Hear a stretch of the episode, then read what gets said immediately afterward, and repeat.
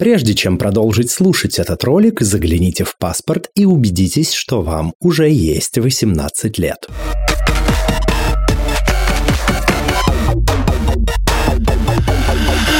Всем квирного дня! Это подкаст «Громче!», аудиоприложение к литературному квир-журналу «Вслух», и я его ведущий Лео Велес. В эфире этого подкаста с гостями и гостьями мы беседуем о квир-репрезентации, о литературе, о квир-репрезентации в литературе и о множестве других важных и смежных с предыдущими темах. Сегодня наши гости – это Елена Догадина. Здравствуй, Елена. Привет. Спасибо большое, что пришла. Расскажи, пожалуйста, о себе, кто ты, чем ты занимаешься. Первый раз, наверное, слышу, как записывается вот это все прямо сразу. В смысле, как записываешь ты подводку тоже сейчас вместе со мной. Я для себя решила, что я не выдержу это делать вместе с гостями. Я всегда пишу одна под столом просто в комнате через неделю после разговора с ним. Я журналистка. Я все еще себя так называю, хотя пишу сейчас просто по тексту в год. Это в лучшем случае. Не считаю, не получается у меня считать. Если нужно сделать усилия мозга, чтобы называть подкаст и блог тоже части журналистики, но, в общем, журналистика все еще самоописывающая все вокруг меня слово. Открытая лесбиянка и работаю говорящей лесбиянкой года 17-го. Веду подкаст, который 2 раза менял название и скоро поменяет 3-й, поэтому, не знаю, его могут помнить по названию «Пути принятия», потому что он 3 года существовал так. Потом я его переименовала и задала таким образом, что я хочу, в общем, чтобы он стал мобильнее, гибче, потому что за мной следят тролли, они следят за подкастом. Я подумала, что я хочу иметь возможность менять название и сделать постоянной субстанцией сам подкаст, а его название как бы неважно. Если надо, чтобы нас забыли и потеряли, я его поменяю. Ничего страшного, от этого сам контент никуда не денется. В общем, поэтому у него уже менялось название, которое не прижилось даже ко мне. «Полоса Александра». У него клевая предыстория, но оно как бы не легло на ухо мне, поэтому я скоро его опять поменяю, пока не скажу как, потому что смешно. И канал «Будни Лесбиянки» тоже я веду, наверное, вот «Открытая говорящая лесбиянка», я вместе с этим каналом года 17-го. Это довольно внушительный срок. Наши слушатели и слушательницы, в основном те, кто тебя знают, знают тебя по твоей подкастерской деятельности, но ты упоминала про журналистскую, и если ты не возражаешь, я бы хотел начать разговор с тобой именно с твоей журналистской ипостаси. За годы своей работы ты написала множество текстов для «Афиши», «Таких дел», сотрудничала со спеццентром, «Вандерзин» и многими другими изданиями, некоторые из которых лучше не упоминать сейчас на территории Российской Федерации. Почему ты все-таки решила работать независимой журналисткой, а не остепениться в стенах какого-нибудь одного издания? Я была бы не против работать в штате независимого издания. Сейчас уже, наверное, нет. Не знаю, что сейчас должно произойти, чтобы я захотела в штат. Просто в независимой журналистике денег есть на 5 штатных журналистов, и это всегда такое соревнование, последний герой. Битва, в которой сложно участвовать, когда ты из поселка городского типа. И поэтому мне понадобилось очень много лет, просто чтобы Москва разрешила мне писать для нее. Когда я пришла в федеральное издание, все мои редактора были моими ровесниками, и как бы я к этому моменту уже устала. Мне было, пусть будет 22. Я уже страшно устала и уже работала всеми видами журналистики, которые существуют. А моим редакторам столько же, и они просто на 3-м курсе пришли на стажировку и к концу университета возглавили отдел. Это была тяжелая дорожка, и поэтому штат – это вещь недостижимая для меня много лет. Ну да, просто потому, что никто не хочет давать как бы стабильно денег каждый месяц журналисту, не живущему в Москве. В Москву только из-за этого я переезжать не хотела. Я и сейчас как бы не то чтобы живу здесь, я пережидаю, как и мы все, где придется. Как-то так. Ну, я, в смысле, я никогда не выбирала ни независимую журналистику. Просто было понятно, что сложно будет работать, непонятно как. И одно время казалось, что, не знаю, если это локальное местное издание внутри Казани, в котором ты знаешь, кому оно принадлежит. Типа, если оно принадлежит президенту, то это издание может ругать мэра. Если оно принадлежит мэру, там можно немножко ругать президента. Казалось, что такой выбор тоже можно делать пару лет, но, в общем, как только у меня появилась возможность писать на более независимые СМИ, я ими воспользовалась и не понимала, как иначе. Я никогда не выбирала между государственной журналистикой и независимой. Так сложилось само собой. Нет, в смысле, я никогда не думала об этом. В смысле, я всегда понимала, что я буду работать в независимой журналистике. Государственные я никогда не рассматривала. Я рассматривала их как на попробовать и увидеть своими глазами, как это выглядит. Поэтому я на первом курсе проходила практику в «Комсомольской правде». Но как бы это чтобы посмотреть. Я не выбирала, я имею в виду, что даже не обсуждалось, что я буду работать в государственных изданиях. А, я понял. И, кстати, как тебе внутренняя кухня «Комсомольской правды»? Это был и не худший ее период. Тогда считалось, что региональные комсомолки могут быть автономными и могут сами принимать решения. У меня там были вопросы даже не к тому, что мы, не знаю, не можем писать что-то про политику или можем, а в целом подход. Это написание бульварных романов и детективов, а не журналистика. У меня потом брали какой-нибудь репортаж, и строчка, в которой я писала, что... Это буквально вот, в смысле, тема вот такие вот, как ты себе представляешь региональную или репортерскую журналистику. Языческий праздник отмечали... Ивана Купала отмечали в лесу в таком-то, в таких-то нарядах, прыгали через костер и искали какой-то куст, который символизирует удачу. Цветок. Листик. И я пишу, например, что просто местные жительницы сделали вот так вот, а мне переписывают на... Все напились, и 3 местных алкаша пошли... Ну, в общем, я не понимала, что происходит, почему нам нужно добавлять какой-то драматичности и всех превращать в алкашей и людей, которые нормально разговаривали на самом деле на каком-нибудь протесте про какой-нибудь, не знаю, подъезд, который не ремонтировали. В тексте редактора переписывали мне это на вот этот вот скандал алкоголиков. Вот в «Комсомольской правде» меня толкнуло вот это. Какой кошмар. Среди твоих работ есть такие, как «Бежать нельзя остаться», «Мы тема» и многие другие тексты, которые посвящены жизни квир-людей в России и за рубежом. Почему тебе так интересна эта тема? Это на самом деле, наоборот, как бы это меньшая часть моих текстов. Все остальные в основном связаны с насилием или советскими стройками, на которых были аварии, или которые не достроили, не знаю, как атомную, возле которой я выросла. Про квиров, про нас и себя мне долгое время казалось, что писать нельзя, потому что в журналистике считалось, что я как бы слишком предвзята, если буду писать о чем-то, что имеет ко мне отношение. Сейчас... И в целом разговор уходит от этого. И я считаю, что это как бы безумная идея, что то, в чем я разбираюсь, мне нельзя об этом писать. Потому что я за вот эти свои года открытости достаточно дала интервью журналисткам, которые сразу говорили, что первый раз говорят с лесбиянкой. И это было видно и в разговоре, и в тексте потом. Они не понимают ничего.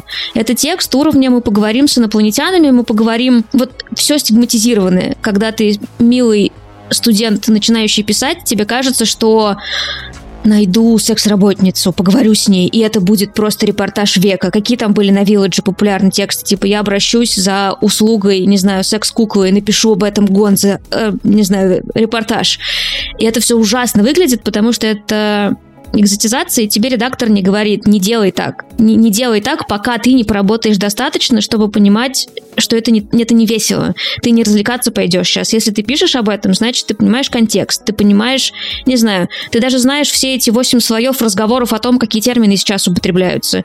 Ты будешь знать, что секс-работа и секс-работница – спорный термин. Но ты будешь знать, что у тебя есть мнение по этому, и оно может быть аргументированным. Так не считалось. Это все было какое-то развлечение, и вот так писать о квирах я не могла. И редакции тоже считали, что как бы не стоит, нужно писать тому, кто не имеет к квиру отношения. Я поэтому очень мало писала текстов. Мне кажется, их буквально несколько. Про просто с Лори мы знакомы. И казалось жалким упустить возможность не поговорить с ней. Она исследовательница. У нее бабушка из СССР. И она была в 80-е, много в Москве времени проводила, и поэтому, в общем, она изучала квир в России в 90-е и написала книгу об этом, которая, мне кажется, очень неактуальна сегодня, но тем не менее. И я вот с ней знакома, и поэтому подумала, надо, в общем, поговорить. Поэтому написала интервью с ней. Про насилие все-таки мне предложили, им пришло в голову, что мне стоит об этом написать, раз я более-менее в этом разбираюсь, и я согласилась, но тоже это было такое... Я хотела я просила, чтобы это не был текст, в котором мы скажем, что это насилие в ЛГБТ плюс отношениях, потому что это неправильно делать вид, что у нас у всех букв аббревиатур насилие в отношениях работает одинаково. Мы понятия не имеем. Я поговорила только с лесбиянками и геями. Неправильно опять эти два опыта конкретных распространять на всю аббревиатуру, на все сообщество. Я понятия не имею, как работать. То есть у всех опыт может быть разный. Да, конечно. Ну, в смысле, опять же, это мое предположение, что, ну, хотелось бы, чтобы это не говорилось о том, что вот все, у всех у нас насилие внутри работает так. Мы не знаем. Мы не знаем, как оно работает в зависимости от буквы и опыта, который мы пережили, исходя из этой буквы, которая, не знаю, часть идентичности. А про текст о том, как вообще устроено это беженство, в том числе в том тексте на примере Франции, это была часть работы, это была пресс-поездка для журналистов и блогеров квиров в Париж. Перед этим по российским организациям, которые занимаются, собственно, помощью, если что, беженцам, или как бы как понять себе, как сформировать кейс, и беженцам, которые приехали в Россию, помогут. И по таким же организациям мы поездили во Франции. Просто по результатам этого как бы нужно было написать текст, и я написала. И я так и шарахаюсь этой темой на самом деле. Я не знаю, я бы сейчас хотела писать что-то типа «Перита», которое новое издание, которое пытается по-другому разговаривать. Там потому что главный редактор «Перита» — это антрополог, и антропологи сейчас, кажется, как раз дискутируют о том, что все-таки хорошая антропология — это когда ты внутри сообщества, ты сначала узнаешь сообщество, прежде чем писать о нем. И как бы новые издания, которые открываются, они так пытаются работать, и вот чем-то таким я бы хотела заниматься, что если писать текст, то возможно, чтобы он был понятен типа только нам. Не опять гетеросексуальным людям рассказывать о том, что такое гей, что такое, какая буква значит. Я здесь задам уточняющий вопрос. Разве это не важная задача, ну, в том числе журналистских текстов, рассказывать массовая аудитория о чьем-то опыте, который, возможно, изначально от них далек? Важное, но этим не хочу заниматься я больше, потому что невозможно оставаться на первой букве алфавита 5 лет. В смысле, я не готова быть типа попугаем, который рассказывает, что меня можно не бить и не сажать. Я бы хотела поговорить о чем-то. Можно мы на 3 шага глубже отойдем? Пожалуйста, у нас куча тем. Можно мы... Я и еще 5 человек. Можно мы поговорим о чем-то глубже? И все еще останется как бы миллион, которые будут готовы хотеть и гореть рассказывать азбуку о том, что нас не надо есть и убивать. Вытекающий вопрос из всех предыдущих тем, из предыдущего блока. А что для тебя квир? Мне кажется, это слово удобно описывающим негетеросексуальный опыт. То есть я правильно понимаю, квир для тебя это больше про сексуальную ориентацию, гендерную идентичность? Я не знаю, как рассуждать про то, что это, не знаю, вот это вот в значении, в котором, кто там, Тильда Суинтон, просто говорит, что она квир, все не поясняя, что это другое. Хорошо, пускай это другое. Это что-то, что позволяет, не знаю, это такое слово, которое в целом удобно описывает. Удобная замена просто говорить слово гей-сообщество, потому что можно геи не будут универсальным словом, описывающим всех нас, можно будет какое-то другое, и квир это для меня, вот я как бы использую его так, чтобы говорить про сообщество, квир-сообщество, не гей-сообщество, не какое-то другое конкретное уже внутри, а квир-сообщество это все наше, а дальше... Пускай, не знаю, дальше будем разбираться. Что квир — это возможность человеку сказать, что он квир, а дальше мы оставляем ему много места не выбирать ничего дальше, не называть ничего дальше. Пусть это просто квир — это первая ступенька из... Хорошо.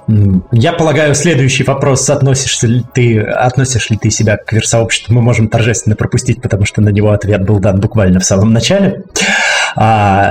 Как ты думаешь, есть ли вообще в России квир-сообщество в хрестоматийном понимании слова «сообщество», как комьюнити? Чувствуешь ли ты какие-то силы, объединяющие квиров в нашей стране изнутри? Я этот вопрос сама все время задаю, потому что я как раз... У меня много сложных чувств по этому поводу. Я не понимаю, чувствую ли я себя частью сообщества.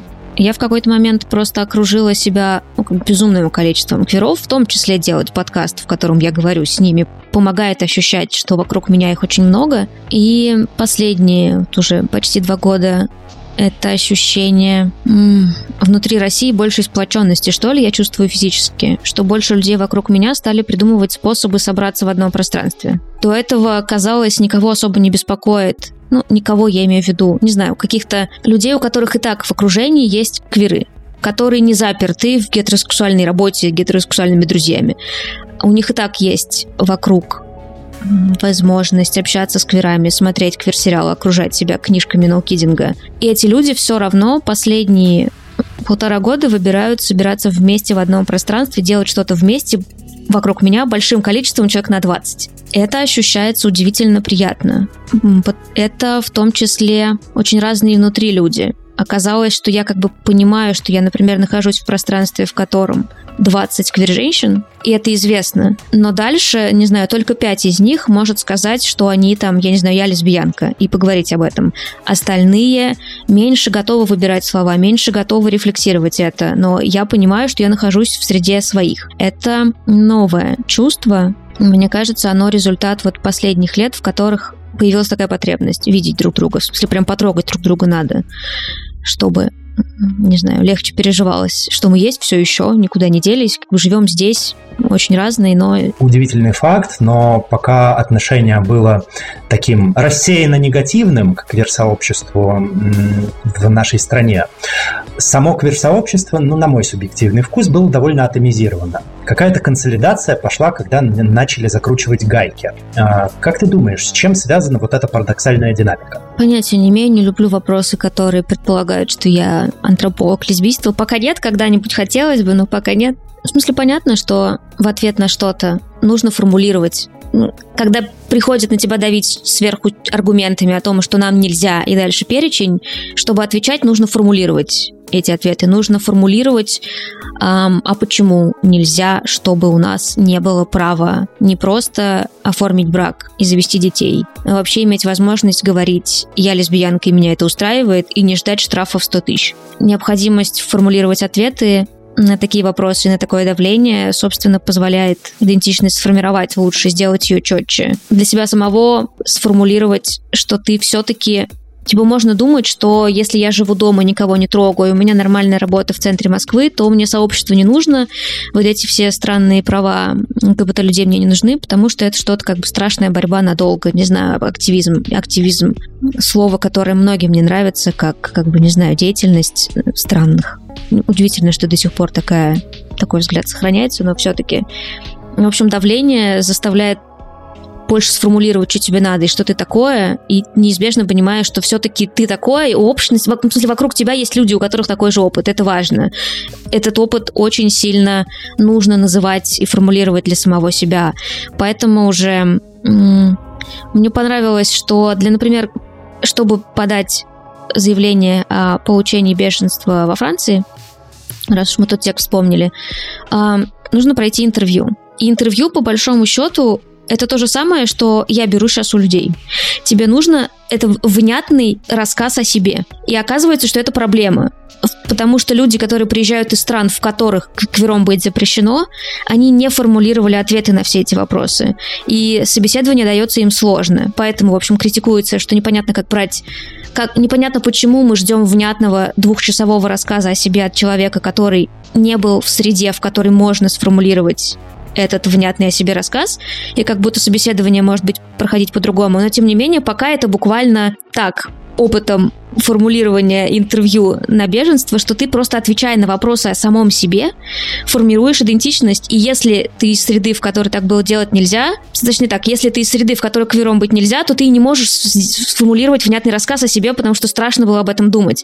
Поэтому как бы необходимость формулировать эти ответы помогает очень сильно оформить идентичность саму. Это очень важный тейк. Я думаю, он может пригодиться кому-то из наших слушателей или слушательниц, которые, возможно, задумываются о переезде за рубеж на постоянное место жительства. Умение внятно формулировать рассказ о себе и в целом отвечать себе хотя бы на те вопросы, которые формируют вашу идентичность, это действительно очень важно. Впрочем, зачем же мы здесь сегодня еще собрались, как не помочь вам и нам всем с этой замечательной задачей. Кроме судеб квир-людей, в твоих текстах также прослеживается, и ты об этом упоминала сегодня, интерес к проблеме насилия в отношениях, как среди негетеросексуальных отношений, так и среди гетеропар. Почему эта тема тебе так откликается, и как, на твой взгляд, какие еще социальные проблемы, на твой взгляд, нужно подсвечивать в наши дни? Насилие меня интересует не гетеропар, а скорее просто насилие, потому что у меня в текстах много про домогательства педагогов, если это не отношения пары, даже если они себя считали парой в какой-то момент. Мне интересно насилие в целом, как оперативники расследуют изнасилование. Для этого нужно много формулировать, оказалось. Всем. Не знаю, если я уйду в этом, я могу 2 часа об этом говорить, как будто не нужны тут подробности. Как институция и люди реагируют на катастрофу, собственно. Это тоже насилие. В смысле, это катастрофа случается, люди гибнут, как мы все к этому, что с этим делаем, как сама плотина, на которой была авария, реагирует и относится к своим выжившим сотрудникам, что делают их члены семей. Я на терапии много лет назад еще выяснила, что технически я выбрала эту тему, потому что это мой способ справляться с реальностью. Я из места, в котором ты видишь, что насилие существует. И я не удивляюсь, не последние 2 года, много когда не удивляюсь, что, не знаю, мир бывает разный, в том числе там бывают очень темные места, потому что я из обычного поселка, в котором есть целое разочарованное поколение, потому что это должен был быть закрытый атомный поселок, и вот в 86-м там закрыли проект, хотя до закрытия, оставалось только завести, просто все финально, и реактор был бы, все было готово, все было построено, можно было через месяц запускать атомную, но в 86-м все прекратилось, и это люди, которые приехали в это место, это ведущие, не знаю, монтажники, ведущие инженеры, ведущие учителя. У нас была школа, в которой, это у меня буквально школа во враге, но у нас были уроки парами, у нас была легальная курилка для школьников, для старшеклассников, которых хотя бы мы знаем, в общем, там было много очень вещей, которые должны были сделать эту школу. Тут же учатся дети героев Союза, они должны получать хорошее образование, и, в общем, это все рухнуло одномоментно, и оттуда стало не уехать, потому что никто не хотел брать квартиру, не обменивать квартиру, не покупать квартиру во враге, в котором закончилась и закрылась стройка. Это очень разочарованное поколение, которое до сих пор, до сегодня, до 23 года, оно не очень живет. Большая часть людей там ждет, что атомную достроят. Буквально все еще. Они считают, что у них отняли жизнь, они замерли, сделали паузу, и вот сейчас ее достроят, и они доживут эту жизнь, которую им обещали. Это такое место. И поэтому, не знаю, увидеть, что система не работает, было несложно с детства. Я увидела, что система не работает, и это страшно. Им система вся разная. Учителя, детские сады, полиция, МЧС, врачи, институт, неважно. Если тебе нужна помощь, скорее всего, система не сработает. Она сработает, уже ликвидация последствий. Не знаю, полиция уже приедет и скорая. Но вообще-то может быть много превентивных мер. И, в общем, это все не работает. С насилием столкнулись все женщины, которых я знаю. Нет ни одной, которая бы с ним не столкнулась. Ни одной. И с этим очень тяжело справляться. Делать вид, что этого не существует, не хотелось. Принять, что мир серый, было несложно. Но, в общем, бессилие принять окончательно было тяжело, и журналистика в итоге — это мой способ что-то с этим делать, но в каких-то лабораторных условиях, что я, как у журналистки, у меня есть 5 инструментов, которыми я пользуюсь. У этого есть внятная система, которая тоже не работает. Понятно, что в России она не работает. Я могу только фиксировать то, как она устроена, в надежде на то, что когда мы будем потом думать, как бы нам хотелось ее изменить, у нас есть материалы и свидетельства того, что нужно для этого сделать. И я поэтому могу выслушивать любые ужасные истории, в которых погибли, 130 человек, в которых 12-летние девочки пережили насилие и домогательство от педагога. Я все это могу послушать. И я я нормально себя чувствую. Я не слушаю это как ужас. Я обычно слушаю это как обычные истории, потому что я слушаю это внутри системы. Я поговорю с ними, и у этого есть смысл. Поэтому я готова выслушать все, что угодно. После этого получится текст, который будет иметь какой-то смысл. И это такие лабораторные условия по созданию системы, которая бы работала. И это мой способ оставаться в контакте с любой жопой, которая вокруг происходит. Не удивляться ей, не знать, что с ней делать, и мочь выносить, потому что я часть меня все время работает в этом. Потом я оттуда ухожу. Мне очень важно, чтобы вокруг меня все было комфортно. Дома. У близких друзей я готова выносить жесть в жизни у маленького количества людей. Поэтому мне не важно, что произойдет у близких, я справлюсь, но у широкий круг я не выдержу. Мне надо это как бы очень стерильные домашние условия. Я много отдыхаю. У меня, например, на все самые жуткие интервью я хожу с ручкой, на которой нарисована принцесса, и это розовая ручка. Это тоже мой способ как бы оставлять часть контроля в ситуациях, про которые я буду слушать. Любопытный способ заземлиться, но в целом почему бы и нет. Слегка лирическое отступление, но ближе к теме, к магистральной теме нашего подкаста. На твой взгляд, уделять внимание социальным проблемам должны только журналисты и журналистки, или авторы художественных текстов должны делать это с ними наравне? И вообще, можно ли это назвать обязанностью кого-либо уделять внимание социальным проблемам? Не знаю, я люблю говорить, что я считаю, что нам обязаны только Земфира, Сурганова и Арбенина. Вообще, медийные люди с огромным ресурсом, эксплуатирующие сообщество, должны нам или камин-аут, или внятное молчание. А так, нет, мне кажется, что по крайней мере, или я давно не читала именно художественную литературу, что как будто она не то чтобы избегает этих тем, чтобы говорить о том, что кто-то должен еще. Любой текст, в котором есть квир, хоть какой-то, даже если там все счастливы, это все равно как бы текст о социальных проблемах. Ну, потому что реальность отличается от этой картинки. Любой текст с участием квиров, написанный квиром, это как бы часть социальной работы. Даже если это какой-то милый, нежный флаф про вселенную, в которой нет гомофобов, то это можно воспринимать как некоторый ракурс на социальную проблему, что-то в духе аффирмации, например. Нет, это способ тем, кто читает, оставить на месте кукушку. В смысле, ее нужно возвращать на место. Как бы, когда ты квир в России, то вокруг тебя не то, чтобы вот этот вот нежный флаф, в котором всем хорошо. Нет, это не так. И заглянуть в мир, в котором это так, это способ справляться. И это важная часть. В смысле, если бы еще все книги описывали о том, как я здесь живу, если бы все книги про квиров были как, не знаю, Рана Васякиной, нам было бы гораздо хуже, чем сейчас, я считаю. Как хорошо, когда есть позитивные квир-тексты, где можно посмотреть на альтернативную вселенную, как все могло бы быть, не будь всех тех ужасов, которые мы можем наблюдать в Росреале за окном. Шёпот. Шёпот. Шёпот. Шёпот. Шёпот. Шёпот – это независимый литературный портал, который может стать для вас проводником к вдохновению и литературным инсайтам. Это место, где каждая история имеет свое значение и голос. Это место, где поддерживается теплая атмосфера общения авторов и читателей. Это место, где каждый читатель и каждый автор может найти единомышленников. Ведь самые важные слова говорят шепотом. Поговорим о твоих подкастах. Поправь меня, если я ошибусь где-нибудь. Среди твоих проектов телеграм-канал «Будни Лесбиянки», ты его упоминала, подкасты «Пути принятия», «Родительство», «Мама будет в восторге» и «Подслушано на психотерапии».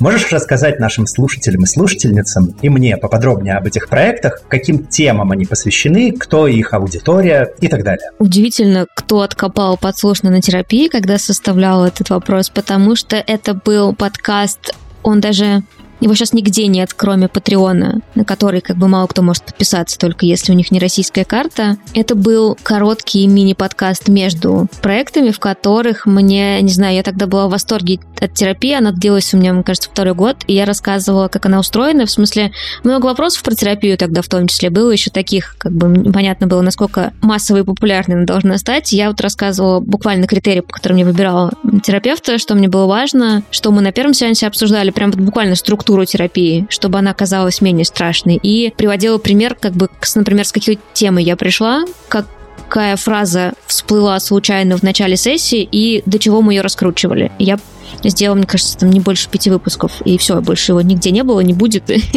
Удивительно, что его еще кто-то помнит. «Мама будет в восторге» — это подкаст. Это тоже он выходил между, пока... хотя не могу сказать, что он был совсем «пока я отдыхаю» от основного подкаста. Я бы хотела, чтобы он продолжал и на 2-й сезон, и на 3-й, и дальше. Пока вышел 1, он целиком про секс и целиком состоит из голосовых сообщений подписчиков. Я делала предположение о том, что я считаю, что у нас у многих есть эта тема с тем, что наш первый секс был поздно. Поздно в кавычках, потому что тебе нужно сначала пройти всю эту стадию про то, что тебе нужен гетеросексуальный секс. Ты как бы или пробуешь, или не пробуешь, но что-то с этим делаешь, только потом, через время какое-то начинаешь думать о том, что вот теперь это будет секс с кем-то, кого ты на самом деле хочешь.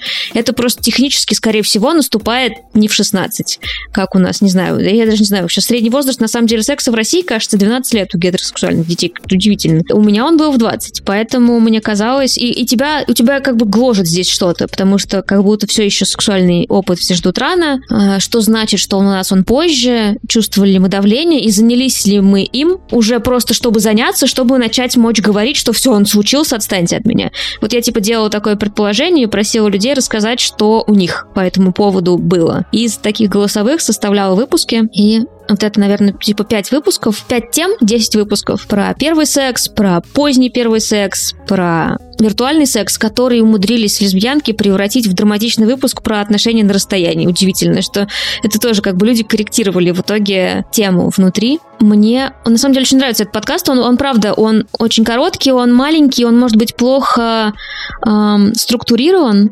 но он есть, половина его точно есть в открытом доступе лежит, просто он лежит вместе с моим основным подкастом внизу в виде бонусных эпизодов, как бы в начале, получается, они лежат. Люди рассказывали удивительно. Я всегда поражаюсь тому, как люди умеют формулировать историю. В смысле, это фантастика. И я в этой «Маме будет в восторге» удивлялась тому, что, не знаю, люди не просто готовы поговорить про секс, просто взять и отправить голосовое про какой-то уязвимый опыт.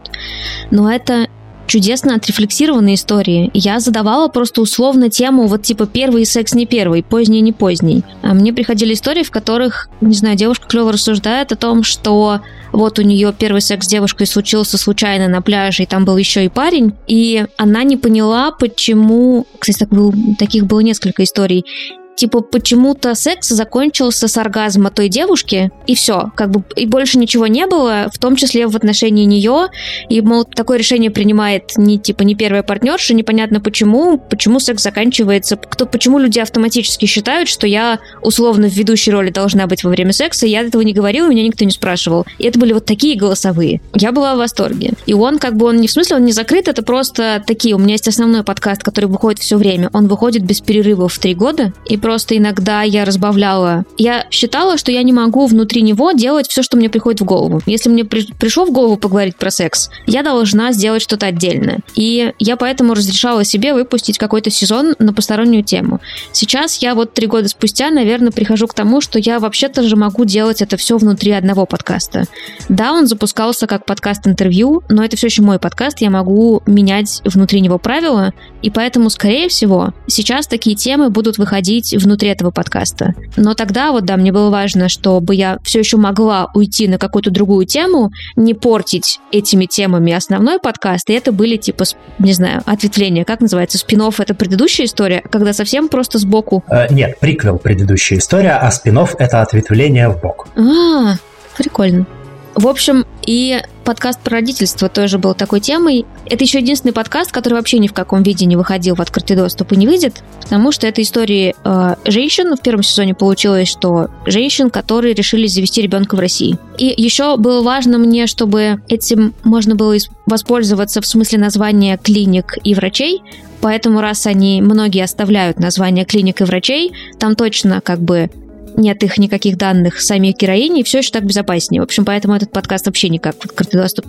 И не планируется его выпускать, но это 10 историй женщин, которые рассказывают, как решились, почему решились, в каких обстоятельствах, сколько денег нужно было, решали ли они, что ребенок пойдет только в частный детский сад, только в частную школу. И большая часть истории оказалась, что нет, это все были какие-то государственные учреждения, там очень много адекватных людей. В одном обычном саду на звонок и вопрос о том, что вот будут 2 мамы у ребенка, им ответили... Это был абсолютно как бы рандомный детский сад, который тебе ближе всего по адресу.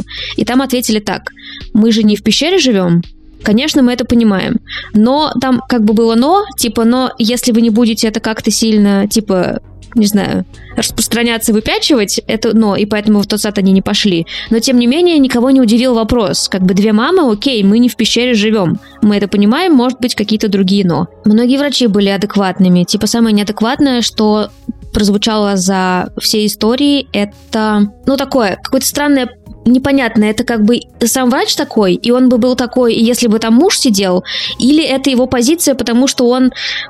Какие-то врачи говорили, например, информацию обеим. Типа вот понятно, что вы обе родительницы, и поэтому информация о состоянии здоровья женщины на приеме озвучивается обеим рассказывается, что их ждет, и некоторые врачи как бы смотрели только на ту женщину, которая беременна, игнорировали существование второй. Это был максимум. Удивительное в этих историях было то, что... Это вот тоже, почему я хочу уходить на 5 тем глубже азбуки. Оказалось, 9 из 10 историй, которые я послушала, там женщины уже не вместе. Типа они так или иначе приняли решение заводить ребенка, но... Да, они разошлись ребенку, не знаю, или еще во время беременности, или ребенку года 4. Что-то такое. Только одна пара все еще вместе. И это тоже удивительно. Тоже непонятно, как в России расставаться, когда у вас есть ребенок. Как ощущает себя та, кто как бы юридически и биологически никто. Это тяжело. Я, например, считала бы ребенка любым, который, если у меня случайно в квартире окажется ребенок, я буду считать его своим. Если он из меня не вышел, я все равно буду считать его своим. И я не готова просто... сделать вид, что мы собаку не поделили при разводе, например. Это увлекательная тема. В общем, этот подкаст, он про родительство. И основной, вот у которого 15 раз менялось название, это разговоры с квир-людьми. И в первую очередь мне было важно, чтобы это были открытые герои, потому что у закрытости должна быть причина. Типа герой работает учительницей или еще что-нибудь. Открытость, потому что мне хотелось, чтобы ты в какой-то момент находишь этот подкаст, и там 50 человек под своими фамилиями говорит о том, что он относится к квиру. Это много, и это лишает тебя возможности говорить «нас нет», таких, как я, больше нет. Ты вот есть подкаст, и ты не послушаешь все выпуски за раз, потому что их уже очень много. Примерно выпусков 90 сейчас есть у этого подкаста, мне кажется. Ого. Ну, в открытом доступе, по-моему, 52, 51, остальное... Это все равно достаточно впечатляющее количество. И это было основное, что я просто... Мне нужен фундамент. Тоже, прежде чем лезть на 25 уровней глубины и понимать что-то про сообщество внутри, не знаю, разрешить себе говорить про фигню, разрешить себе обсуждать что-то как бы узконаправленное, мне казалось, я сама смогу себе разрешить, когда будет вот этот фундамент, когда я пойму, что из истории про нас вообще правда стереотипы, что не стереотипы, потому что эти стереотипы основаны на 2 шутках нулевых из интернета, на американском кино и на Земфире. Я не знаю, правда ли российские лесбиянки съезжаются на втором свидании. Я ничего про нас не знаю, чтобы говорить так, и поэтому этот подкаст был для меня способом поотвечать на эти вопросы. Правда ли, что все любят Земфиру? Я вот спросила 50 человек об этом. Как мы находили, что гуглить, какие паблики мы нашли, что оказалось клевой репрезентацией. Вот эти вещи мне нужно было послушать. Я еще поэтому выбираю задавать почти одинаковые вопросы. Я отхожу от этого вот в 3 сезоне, то есть последний кошмар, в 3 сезоне уже 28 выпусков. В общем, в 3 сезоне я отхожу от этого, но до этого я задавала почти одни и те же вопросы, чтобы эти опыты было удобно сравнивать, чтобы это еще исследованием казалось, потому что вот вам 50 человек рассказывает, отвечает на одни и те же вопросы, и вы можете сравнить и легко приложить свой опыт. А у меня не так, а у меня точно так же, а у меня такие же отношения с мамой, я также думаю про созависимость. Это, мне кажется, очень расслабляющий опыт, когда, скорее всего, ты услышишь историю, похожую на свою, а если нет, мне можно написать и рассказать, собственно, свою историю, которую ты еще не слышал. Я всегда с самого начала подкаста, в смысле, я не с медийными людьми говорю. Я говорю с медийными людьми, потому что их хотят, их просят, и это часть нашей культуры, и потому что понятно, что без медийных людей у нас подкасты непопулярная штука, у меня совсем будет 2 прослушивания. И я с помощью медийных людей как бы вынуждаю вас попробовать послушать выпуск с человеком, имя которого вам ни о чем не говорит, но вы узнаете, что он потрясающе интересный. Человек интересный. Не нужно быть медийным, чтобы история была интересной. Поэтому у меня никогда не было такого, что типа сначала заведи 5 проектов успешных, а потом я с тобой поговорю. Я поговорю со всеми, про кого я знаю, как выйти, кого попросили люди. И если люди сами выразили желание поговорить, и мы как-то, ну, не знаю, сейчас я уже так не могу говорить сильно свободно, потому что оказалось, что я не учла, что мне начали предлагать поговорить люди, которые слушали все выпуски, им очень нравится подкаст, и они хотят поговорить тоже, но оказалось, что, не знаю, как объяснить, они говорят со мной так, как будто они меня знают. Они меня не знают. Они знают, типа, по этим 5 вопросам, что я задаю в выпуске. Но я у них в ушах, мне прям так и говорят. У меня была гиперфиксация на твоем подкасте. Я 6 месяцев убиралась только под твой подкаст, под твой голос в ушах. И у них есть образ меня. И когда я начинаю с ними общаться, я превращаюсь, как бы я отвечаю, как я, образ не совпадает, и у нас прям какие-то конфликтные разговоры происходят, потому что кажется, что человек говорит не со мной, а с той Леной, которая у него в ушах из-за подкаста живет. И вот теперь я пытаюсь не брать такие истории, не разговаривать с такими людьми, потому что это будет просто разочарование для них. У них очень много на меня ожиданий, они ничего не знают про меня, но уверены, что знают все. И правда получается такое, что я просто делаю им больно тем, что я не то, что они придумали. И вот поэтому теперь я не готова сказать, что я поговорю прям со всеми, кто хочет, но это все еще как бы всегда опция. Я просто говорю с теми, кто готов поговорить о себе и готов поговорить открыто. И я хочу собрать библиотеку просто всех, до кого дотянусь. Я люблю шутить, что Земфира будет последней, потому что если уж Земфира заговорит, то это значит, все остальные уже в России все сделали камин-аут, и Земфира будет последняя. И вот на Земфире я закрою подкаст. Восхитительно. Посмотрим, случится ли это, и если случится, то когда. После событий февраля прошлого года ты переименовала свой подкаст «Мама будет в восторге» в «Не безнадега, а предмет исследования» и начала освещать последствия 24 февраля. В трейлере ты призналась, что тебе самой пришлось уехать из России. Как еще начало всех этих чудовищных милитаризационных событий повлияло на твою жизнь? Да, это все перестало быть актуальным. Тогда я как раз думала о том, что этот «Мама будет в восторге». Непонятно, как выкладывать, когда я точно знаю, что сейчас вот есть один сезон, и только половина из этого сезона доступна в открытом доступе, и я не знаю, когда выйдет второй, я как будто зря перевожу вот эту площадку, типа созданную страницу для него. И что я так не хочу. Я поэтому выложила эти выпуски как бы в ленту основного подкаста, а та оставалась пустой страница. И уже к этому моменту я уже была не в России. Я типа снова в России. Я была не в России только 4 месяца. Потом я вернулась. Тогда все заблокировали, у меня подкаст выходил. Он, собственно, 3 года, почему я могу делать его без пауз все время? Потому что он сразу выходил по подписке, я сразу предполагала, что он приносит каких-то денег. Потому что делать бесплатно, я пробовала, как бы канал бесплатно работает все это время. Ты не можешь делать регулярно бесплатно контент так много. Ну, это просто невозможно. Слишком маленький выхлоп по всем остальном. Как бы слишком много давления, слишком много опасностей, чтобы... Не знаю, если бы я была айтишницей или миллионершей, может быть. Но, в общем, я независимая журналистка, поэтому этот подкаст существует все время, столько лет, потому что он частично выходит по подписке. И, конечно, в марте 22-го это все рухнуло, вся система. Patreon перестал мочь снимать деньги с людей из России. В общем, я его пересоздавала, а пока это делала и пока думала о том, как он может существовать, все выпуски выходили бесплатно, мне кажется, до октября. Все выходило бесплатно, и сразу, как только я это сделала, в смысле, как только выпуск случился, и я перестала просто брать интервью. Это был период, когда я как бы фиксировала реальность как могла. Я говорила, у меня подписчицы написали, что вот они выезжали, одна из Киева, другая из другого города. Они как бы пара, но выезжали из разных городов, как они покидали Украину. Они рассказали мне, как это происходило. Я поговорила с теми, кто... оказалось, что в Грузию уехала куча каверов, и в Грузии открывают...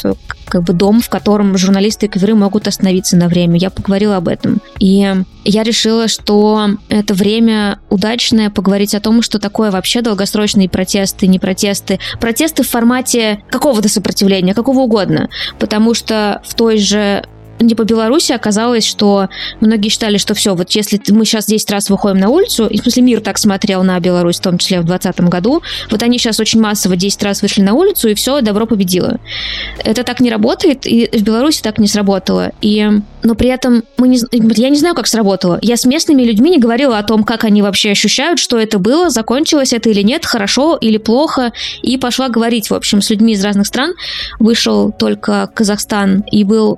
случайно из-за другого моего проекта, про который тоже теперь непонятно, как говорить, я не говорю о нем с тех пор, как вернулась в Россию обратно, но там был парень из Луганска, он учитель, он из тех, кто... У него нет никакого мнения про политику. Он просто проснулся в городе, который теперь непонятно какой стране принадлежит и какое законодательство здесь работает. Ему по барабану в целом он судил по положению дела у себя дома, по холодильнику. И если, мне кажется, до 22 года я считала, что с такими людьми не о чем разговаривать, то для меня, собственно, открытие, что... это нечестно. Много людей, которые не очень следили за тем, что происходит, и все еще очень нечестно, что они открывают глаза в новой стране. Они открывают глаза в новой реальности. У них и теперь они что-то думают. И теперь они начинают смотреть, что вокруг происходит, и как-то это оценивать. И я подумала, что, кажется, это надо говорить с ними тоже. В смысле, есть очень много этих Как будто в этом месте я, оказывается, смотрела достаточно черно-бело. И игнорировала людей, которые между. Мнение которых мне не симпатично. Хотя, на самом деле, полутонов там достаточно. Да.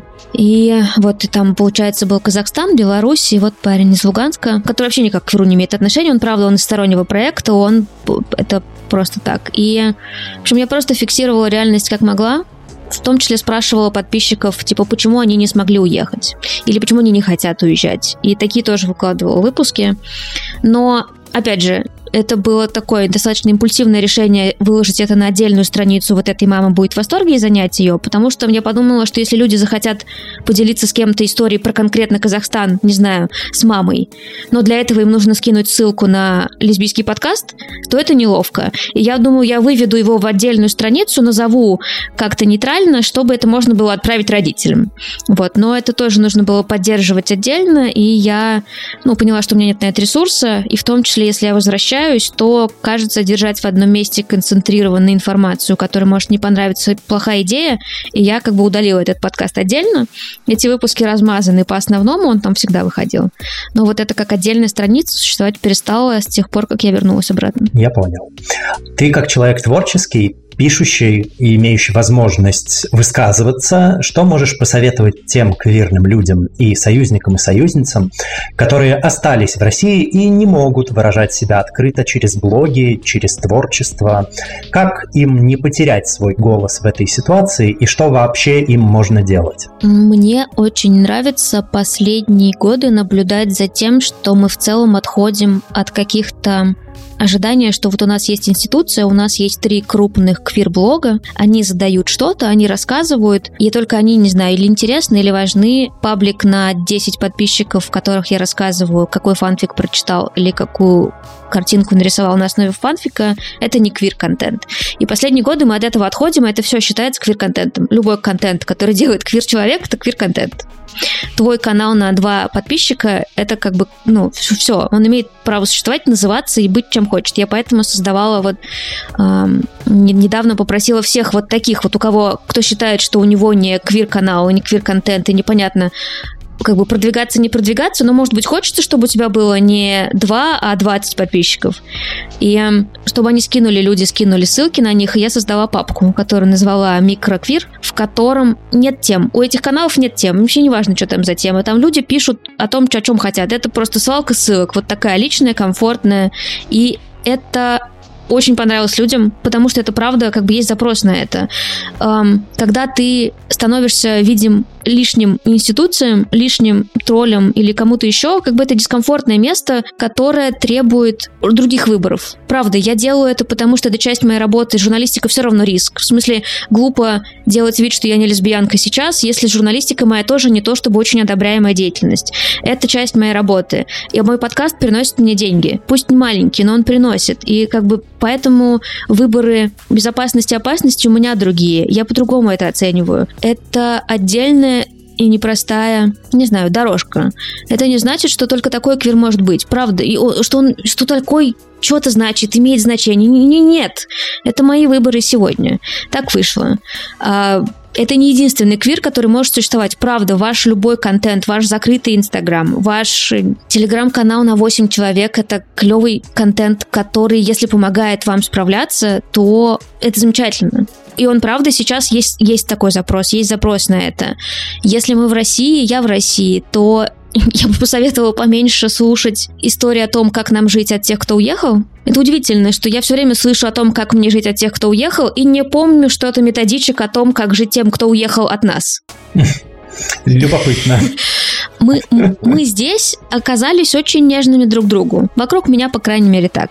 Мы здесь адаптировались под то, что нужно делать вид, что каких-то слов не существует. И это было безумно страшно принимать вначале, но оказалось, что когда цена слова такой безумно неоправданно высока, но ты достаточно быстро выясняешь, что ты можешь делать дело. Ты можешь делать что-то, и то, от чего тебе хорошо, то, что ты ощущаешь правильным, то, что ты ощущаешь полезным, просто ты не можешь рассказывать об этом в соцсетях так же бодро, как раньше. Ты не можешь называть это теми же словами, которые называл раньше. От этого ты не перестаешь делать клевое. От этого ты не перестаешь быть квиром, у которого есть что-то свое маленькое или нету. Но ты все равно квир, вокруг тебя, оказывается, есть квиры, какой-то контент продолжает происходить, какие-то хорошие действия продолжают происходить. Мы просто не можем называть их точно так же или рассказывать об этом. Мы не можем в соцсетях, но мы делаем это, сидя в комнате, убирая телефоны под подушку, и все еще мы как бы все делаем и говорим. Мы здесь. Ну, мы здесь, правда. Я не знаю, как это ощущается в разных местах и где, но вокруг меня очень нежные люди стали делать очень клевые, нежные, бережные вещи и замедлились. Я замедлилась давно, потому что в социальной журналистике невозможно по-другому, не знаю, как по-другому. Я все время в режиме энергосбережения. Последние 5 лет в очень серьезном режиме энергосбережения. И мне кажется, он очень подходящим, чтобы нам сейчас справиться. Это точно марафон. Это вот то, что я выяснила, разговаривая с теми же белорусами. Невозможно ждать, что вот есть какое-то одно действие через 2 недели, а потом все хорошо. Такого все равно не наступит. В смысле, это хорошо будет наступать размазанно во времени. И потом все равно будет много работы. Это очень надолго. И нужно выбирать, какое действие комфортно делать, понимая, что это действие желательно делать следующие 10 лет. Помни, что все еще жизнь есть, все остальное время есть жизнь. И она должна быть по возможности приятной, комфортной, потому что это, как бы, момент дискомфорта с нами надолго. И надо самим понимать и регулировать, сколько процентов этого дискомфорта каждый день можно допускать и делать действия выхода из этой зоны комфорта. Вообще не уверена, что в России зона комфорта, но я скорее про вот какой-то, не знаю, слишком серьезный и страшный выход. Пока мы не ушли далеко, сейчас попрошу тебя, по возможности сжато ответить на вопрос, который я блицом задаю многим своим гостям и гостям. Вообще, он был одним из ключевых в прошлом сезоне подкаста, но раз уж ты затронула эту тему, ты упомянула, что любой контент, который создает квир-человек, это квир-контент. На твой субъективный взгляд, а может ли гетеро-человек создать годный квир-контент?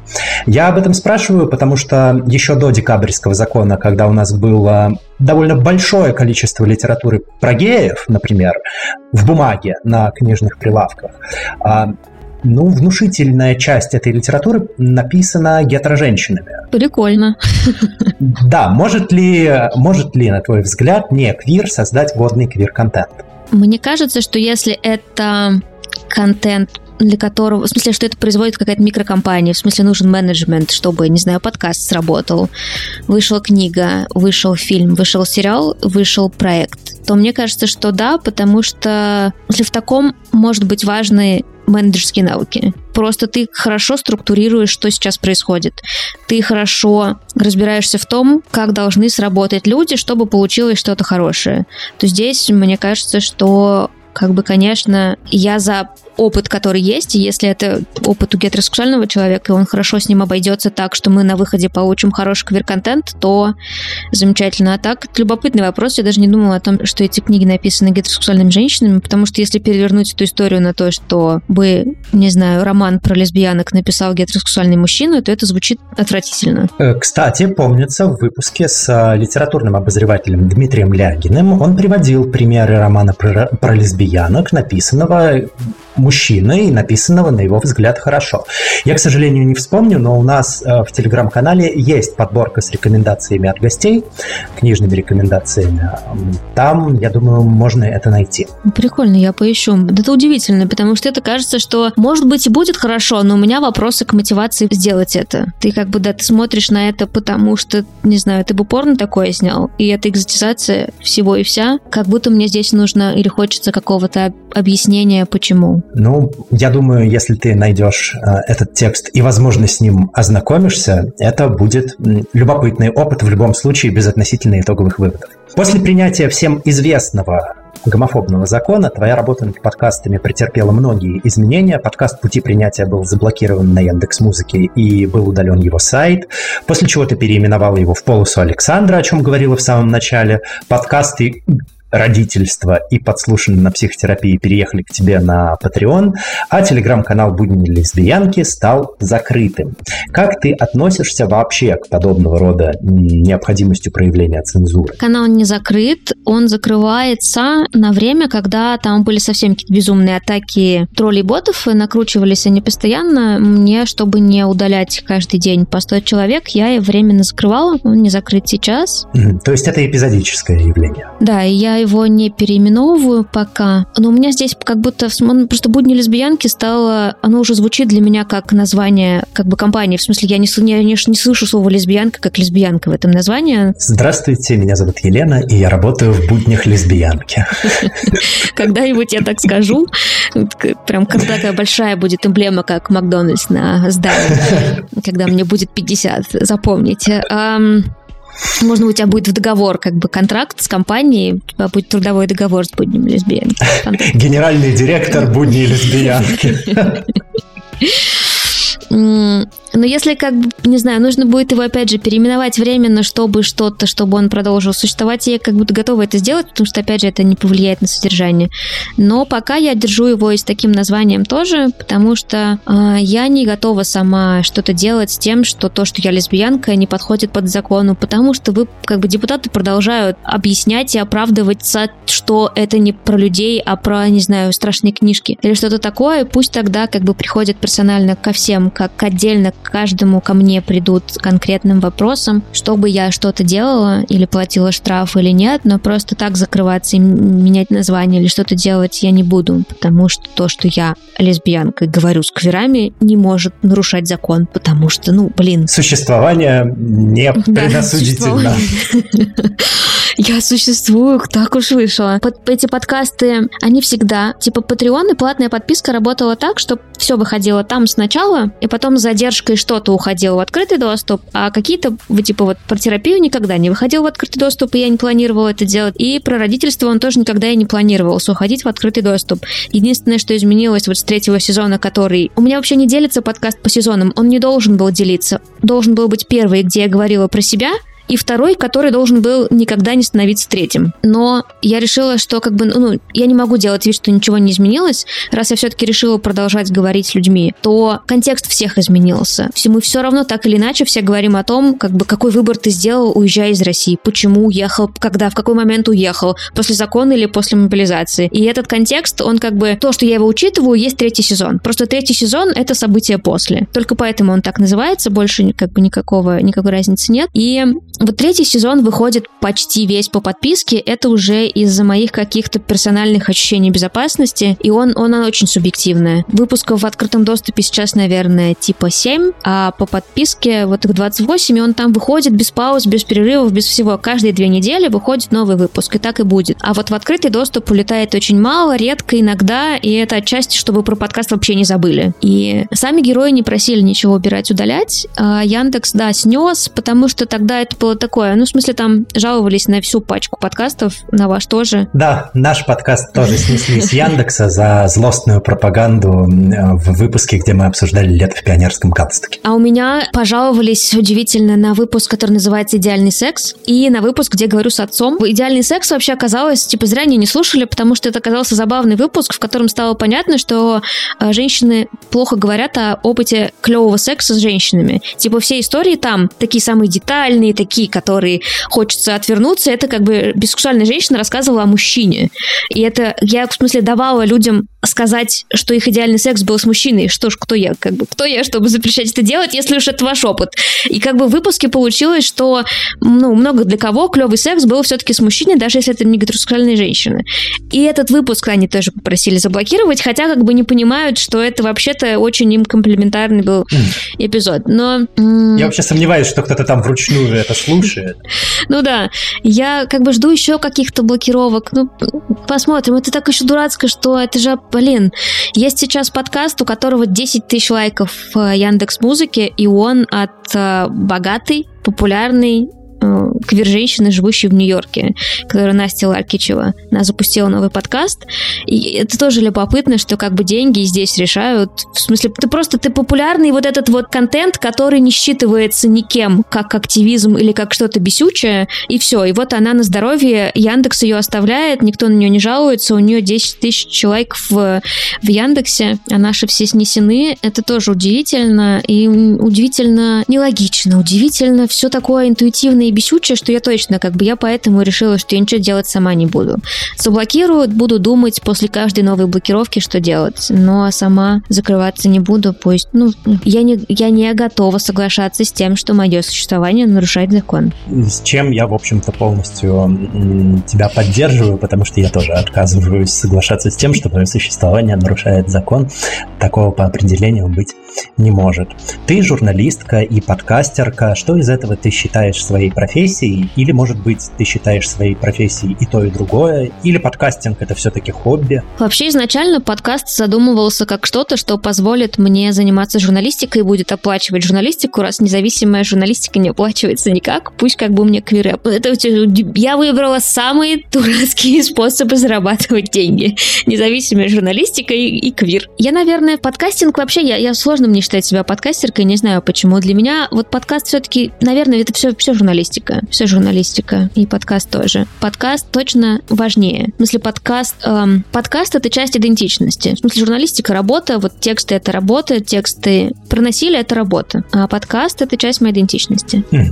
Это вполне исчерпывающий ответ. Где можно ознакомиться с твоими работами сейчас, вот в актуальном доступе? С текстами? С текстами, с аудио и со всем остальным. На каких площадках оно сейчас, в открытом или в закрытом доступе? Подкаст есть везде, кроме, собственно, Яндекс.Музыки. Он сейчас гуглится по слову... Вообще, «Будни лесбиянки» в телеграм-канале, и там в описании есть ссылка актуальная. Если я даже его переименую подкаст, то ссылка будет вести. Там висит ссылка на все в открытом доступе, и на подписку там тоже висит ссылка, но это вот все в телеграм-канале «Будни лесбиянки». Если они вдруг не гуглятся по названию, значит, вы попали на этот период, в который на меня какая-нибудь атака усилилась, я его временно закрыла, но, скорее всего, он в какой-то ближайшее время снова появится. Подкаст сейчас везде будет гуглиться по полосе Александра, но скоро, в общем, я хочу его переименовать в слово «картофель», я потом объясню, что это значит, и оно будет гуглиться по слову «картофель», я очень на это надеюсь, но пока так, но актуальная ссылка есть вот на «Буднях лесбиянки». А тексты, я не думаю, что, я не понимаю, что может быть вам интересно, вот текст сейчас планируется, который я пишу, например, про туберкулез в России, не знаю, что вас подвигнет его поискать, но я, возможно, тоже в «Буднях» в телеграм-канале скину ссылку, но тексты... Я даже не знаю, как сейчас это... Это будет мой первый большой текст после возвращения, и я даже не знаю, как их сейчас подписывают ли настоящие фамилии, и как с безопасностью здесь работает, поэтому тут уже фиг знает, тут надо по фамилии гуглить. Там в том числе выйдут и заблокированные СМИ, всякие подряд, и дурацкие тексты выйдут, и старые дурацкие тексты выйдут. Но, в общем, по фамилии можно поискать, по Догадиной Елене. Не знаю, что вам там будет интересно. Я думаю, в «Буднях» можно... В «Буднях» есть вообще все, почти все, что со мной происходит, просто, может, с задержкой, может, как-то, но «Будни» — это такая большая пятилетняя штука, в которой в целом про свою жизнь я много рассказала. Если вы наслаждаетесь нашим подкастом и хотели бы нас поддержать, пожалуйста, рассмотрите возможность сделать небольшой донат. Вы можете сделать донат любой комфортной для вас суммы. Можете ознакомиться со ссылками в описании, где будет вся подробная информация. Ваши пожертвования помогают нам продолжать делать то, что мы любим, и мы надеемся, что наш контент продолжит приносить вам радость и пользу. Спасибо вам за прослушивание, и мы надеемся на вашу поддержку. Есть ли книги, которые произвели на тебя особое впечатление и которые ты бы посоветовала к прочтению нашим слушательницам и слушателям? Я читаю... Я прямо сейчас говорю, вокруг меня примерно, не знаю, наверное, 80 книг, готовых упасть мне на голову, а это даже не моя квартира, я здесь временно. Вокруг меня так книг. Я сейчас вынуждена переезжать последние 1,5 года. Я, как сказала мне мама, зачем ты разбросала книги по всей России? Я никогда в жизни не выберу книгу одну, которая как-то на меня повлияла. Я читаю периодами о том, на чем мне, не знаю, интересно разобраться. Конечно, последние много лет это «ГУЛАГ». «Архипелаг». Нет, в смысле, просто тема ГУЛАГа. «Архипелаг» — это одно, нет. Еще это книга Эпплбаум, и вообще, не знаю, отдельные... какой-то отдельный концлагерь, женский концлагерь, про который кто-то написал исследование, и рассказано, как они там выживали, и что-то такое, что угодно. Я, наконец-то, купила «Благоволительниц», но еще не читала, не открывала даже. И последнее... Ну, может, меньше. Я читаю книги, которые бы мне объясняли, как... люди принимают решение делать страшные вещи. Эта книга называется «Люцифер, не Люцифер». Это есть этот старый... Как становится злодей, да. Или что-то в этом роде, там такое название. Типа старый автор этого стэнфордского эксперимента, который делил студентов на заключенных и тюремщиков, его потом подвергли критике, и что никто не смог воспроизвести его в других условиях. Оказывается, этот же чувак написал книгу, типа, не очень давно, отвечая на критику, и говорит, что он приводит, опять же, что типа те исследования, которые пытались воспроизвести, почему они так себе, начиная с того, что одно из исследований пытались воспроизвести в виде фактически телешоу, в котором понятно, что люди выбирали отыгрывать роли, а не вести себя как обычно. И, в общем, он отвечает на критику и пишет в целом, как бы, не знаю, еще раз, почему он все еще считает, что тот эксперимент имеет право быть чем-то значимым, объясняющим, что люди делятся на тех, кто выбирает, ну, типа, прям совершать какую-то... Можно материться? Можно, это 18+ подкаст. Я уже думал, ты не спросишь. Что типа какой-то пиздец совершать, и есть те, кто не, как бы, не мешали ему. Есть те, кто помогали, есть те, кто не мешали, и так как бы почти очень быстро поделились надиратели на тех, кто вот так делал. Отдельно книга, но это мне как бы лично интересно. Автор, правда, невероятно занудно пишет, она просто ужас как учебник, но он рассматривает советские, типа, катастрофы, собственно, в СССР, и его гипотеза, из-за которой я все-таки решила купить книгу, о том, что при демократиях во время катастрофы власти используют их, ну или не используют их, а чтобы разобраться с катастрофой, нужно как бы закручивать гайки и отбирать у людей свободы, чтобы справиться с какими-то последствиями катастрофы. А в авторитарных режимах катастрофу показывает, насколько на самом деле у властей все не под контролем, и насколько они не контролируют систему, которую создали, и насколько как бы все решается очень интуитивно, и власть просто не может ничего контролировать. Книжка об этом. И мне помогает держать психику на плаву книжки внезапно. Моя бывшая девушка разработчица, ну и вообще я дизайнер игр, и книжки... Я из нее в целом вообще подумала о том, что есть книги о том, как кто-то делал игру, и оказалось, что это клевая индустрия, в которой очень мило рассказывают... Много говорят о переработках, много говорят о том, как бы, как дурацко устроена индустрия, что ты хочешь делать... Скорее всего, ты хочешь делать инди-проект, ты хочешь делать инди-игру, но на нее нет денег. Вообще инди-проекты делать сложно. И как бы я внезапно про квир-подкаст валидацию получила в книжках про игры, потому что там это правда чуваки, которые рассказывают, что можно 6 лет работать дома по 20 часов и делать это только потому, что твоя жена в это время оплачивает жизнь вас обоих, и ты делаешь игру, которая потом вообще может не выстрелить ни во что. А может и выстрелит, но ты не знаешь. И как бы это сложно. И вот эти книжки внезапно помогают мне держаться. Откликнулись. Да. Как и книжка «Это экономика творчества», которая в целом о том, как так вышло, что мы сейчас считаем, что творчество не должно оплачиваться, а творческие люди питаются, не знаю, чем, идеями, творчеством и самоудовлетворением, а есть нам не надо, и за квартиру платить не надо. А это как бы тоже книжка клево рассказывает. Ну, как клево. Она очень грустная, там много интервью с... Там такой вопрос. В каком возрасте ты бросаешь свои инди-проекты и творчество, потому что у тебя 3 детей, и пора делать выбор? Что одно дело, когда тебе 25, и ты делаешь что-то прикольное за мало денег.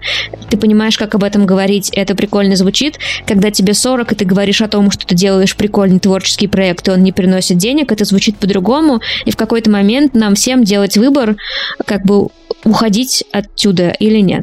Это тоже такая книжка, которая... Ну, как бы она не то чтобы помогает, но она показывает, что такие люди есть еще, они принимают так или иначе решение что-то делать, и что на самом... Он клево рассказывает, что на самом деле почти все клевые крупные проекты искусства и то, что мы называем искусством, создано потому, что эти люди могли позволить себе не думать о еде, потому что им оплачивали это, не знаю, покровители, патроны, мама, папа, жена или кто-то еще. У всех этих людей как бы была возможность не работать для денег, и поэтому они создавали творчество. Это очень тоже такое успокаивающее. Где-то на просторах Твиттера наткнулся на твит о том, что каждому творческому человеку вообще по справедливости должен полагаться свой айтишник, который будет организовывать ему выставки, открывать гончарные мастерские, возить на Бали и в Париж, пока он творит прекрасно. Так я подкаст могла запустить только потому, что я встречалась с айтишницей на тот момент, которая позволила мне, что я могла знать, что я, если что, у меня есть где жить и есть что есть, пока я делаю эту херню. Вот она и валидация подъехала этой фабулы. А если взять квир-литературу, есть ли что-то особенно запомнившееся или впечатлившее тебя, чтобы ты посоветовала к прочтению нашим слушателям и слушательницам? Я открыла для себя, наверное, No Kidding книжки как что-то, что я реально открываю и читаю, не просто покупаю. Потому что это мне кажется, только поэтому они могут существовать все это время и живут, потому что это описание самое скучное на Земле. Ничего не понятно, что в книге будет. Пока кто-то вокруг меня, моя нынешняя партнерша, их читает, и она рассказывает, что там, и только поэтому я услышала первый раз, что это вообще-то звучит невероятно интересно, автофикшн клевый, я открою и прочту, и это то, что я медленно сквозь что продираюсь, и я вообще поняла, что я все это время не читала автофикшн, взрослых квир-женщин. Это просто был мир, у меня все, у меня почти, наверное, все книги No Kidding лежат дома. Они лежат вот прямо сейчас. Вот сейчас я протянула руку, это No Kidding. Опачки. Это... Господи, паузу, чтобы вновь родиться в Вифлееме. Давай я еще махну рукой. Эрно. Я могу еще махнуть рукой, живая вода, память девушки. Все они, у меня все есть. Я просто их не открывала. И я, наверное, сейчас... Это зачем быть счастливой, если можно быть нормальной. «Инферно» я попробовала еще раз дочитать. Я открыла уже с каким-то вменяемым взглядом, понимая, что я понимаю, что здесь будет. И оно очень приятное просто... Это уже... Мне 28, и я просто устала давно, и я была в этой стадии выгорания. Я пережила, прям выгорание, которое мне условно, в кавычках, диагностировала терапевтка со словами, что если я не сделаю паузу сейчас, я не смогу заниматься журналистикой больше никогда. Сейчас, мне очень приятно от этих книг уставших взрослых женщин. Это та валидация, что мне сейчас нужна. А уставшие взрослые квир-женщины — это фантастика. Это я, и я сейчас счастлива узнать, что к счастью, не просто такие книги существуют, они у меня на полке лежали все это время, и теперь я пойду их читать. Все по очереди. Приятно получать тот контент, опыт описываемый, в котором тебе откликается. Даже если это не какой-нибудь мейнстримный young adult, а книги про уставших взрослых квир-женщин. А я напоминаю, что ваша активность помогает продвижению подкаста. Вы можете поставить 5 звезд, сердечко, палец вверх, добавить подкаст в избранное, подписаться или оставить комментарий в любом удобном для вас порядке на той платформе, где вы нас слушаете. Спасибо. А сегодня у меня в гостях была журналистка, подкастерка Елена Догадина. Лена, спасибо большое, что пришла. Спасибо, что позвали. Лена, скажи, пожалуйста, напоследок, что бы ты хотела пожелать или, возможно, сказать людям, которые слушают наш подкаст?